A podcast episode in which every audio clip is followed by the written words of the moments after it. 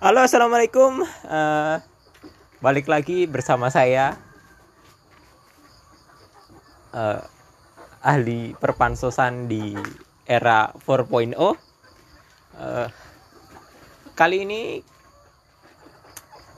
saya akan bahas tentang Elon Musk karena pembicaraan tadi malam cukup menarik ya. Mungkin sebenarnya mungkin gak sih Elon Musk itu ada di Indonesia gitu kan? Kalau jawaban saya itu mungkin. Karena Elon Musk itu bukan model yang seperti Iron Man gitu kan ya. Sampai harus pindah ke dimensi yang lain itu kan udah terlalu fiksi sekali kan. Kalau Elon Musk itu bagi saya itu masih belum tokoh fiksi di di dunia ya. Dia itu kayak engineer biasa ya yang mematuhi kaidah kaidah saintifik. Uh, terus apa yang membuat dia berbeda dengan engineer yang lain gitu kan? Dia yang pertama dia itu ini apa? Uh, dia itu hanya menerapkan kaidah-kaidah scientific ataupun engineering itu secara konsisten. Dan dia terus mencoba untuk menjaga pikirannya tetap terjaga dengan uh, melalui ya bukan dengan ya melalui sikap dia yang tidak melupakan tujuan dari awalnya gitu kan. Ya sebenarnya tujuan itu absurd sih ya.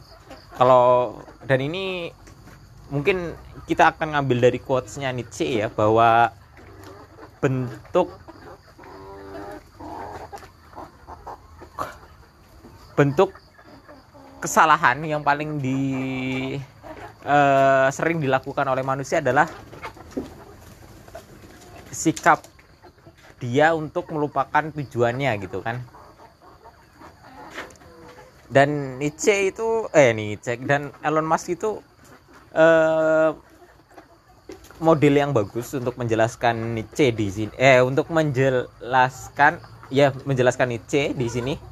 Karena uh, apakah kita sebenarnya itu seorang engineer yang tidak konsisten gitu ya? Padahal misalkan kita hidup bergulat dengan uh, persamaan matematika atau prinsip-prinsip fisika tapi kok saya nggak seperti Elon Musk gitu?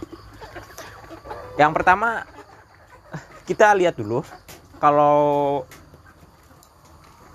si siapa Elon Musk itu kan baca dua buku per hari ya kalau nggak salah berarti kan setahun itu 700 uh, 720 kan buku 730 lah.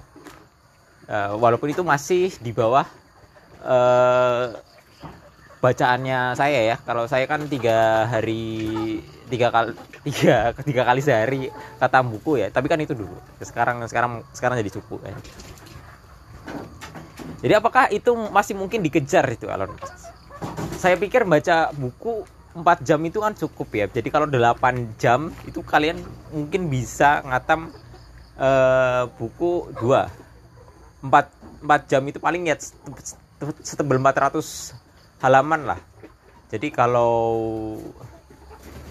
uh, eh, 400 halaman dibagi 4 jam berarti satu satu halaman itu dibaca 0,01 jam kan? 0,01 jam itu kali 3600 detik. 3600 detik itu berapa? kali 0,01 berarti 36 detik per baca buku. Per halaman gitu. Bisa nggak ya? E, coba aja dah 36 detik per baca buku gitu kan berarti setengah menit ya? Eh susah ya? Ya ya udah kalau susah uh, mungkin bacanya 200 buku. Jadi kalau 200 buku itu 4 jam itu mungkin ya. Jadi sebenarnya masih mungkin sih kalau Elon Musk itu dikejar dan kadang kan kita kalau baca buku kan ada bu baca buku yang lain dan topiknya itu kan sama. Jadi kecepatan baca buku dan pemahaman juga bisa akan naik kan. Ya? Ya lah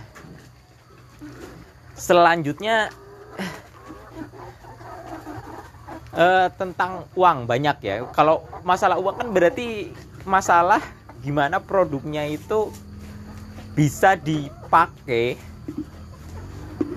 uh, di banyak tempat. Di banyak uh, banyak konsumer yang pakai maka otomatis itu kan uh, dia akan jadi kaya ya. Uh, mungkin seperti itu. Jadi yang menarik di sini uh, gimana dia dapatkan uang sebanyak itu itu kan? Banyak pelanggan sebanyak itu kan ya mungkin itu juga masalah faktor hoki kan? Dan inovatif mungkin. Sebenarnya kebutuhan kebutuhannya tuh simpel cuma dia meletakkan uh, meletakkannya itu di tempat yang tepat dan waktu yang tepat gitu kan. Coba kalau PayPal itu telat gitu kan. Mungkin yang nomor satu sekarang itu Bitrans atau Sendit gitu kan. Nah. Oke lanjut. Tentang cita-cita uh, Elon Musk ya kalau kalian kan pasti ngelihatnya Hyperloop apa SpaceX itu kan kayaknya muluk-muluk banget ya. Sebenarnya itu kan nggak nggak muluk-muluk banget kan. Kalaupun kita tarik itu ke dalam uh, bidang saintifik uh, fisika modern yang dipakai pun juga sebenarnya masih kurang greget gitu kan uh, di sana. Kalaupun Open AI jago banget sekali itu itu masih bisa kita tarik di ranah yang sains. Dan sainsnya juga nggak rumit-rumit sekali ya. Paling cuma perkalian matriks e, regresi statistik dan kawan-kawan gitu kan. Dan basic-basicnya itu kan matematika yang simple gitu. E, dan fisika fisika FM kali A, M kali G dan apa palingan juga hukum Newton di Hyperloopnya atau di SpaceX-nya gitu. Lah ini memang butuh budget yang banyak tapi mungkin hanya segelintir orang yang menerima wahyu bahwa itu tuh nggak terlalu susah gitu. Secara konsep itu nggak terlalu susah saya maksudnya scientific itu nggak terlalu susah. Mungkin uh, masalah presisi aja gitu kan. Kalau misalkan degree-nya uh, terlalu ketat itu uh, grade akurasinya harus tinggi gitu kan maka modelnya banyak tapi Elon Musk itu sebenarnya hanya itu sebenarnya model yang bagus untuk kita untuk uh, belajar darinya. Karena dia itu benar-benar manusiawi banget gitu loh. Nggak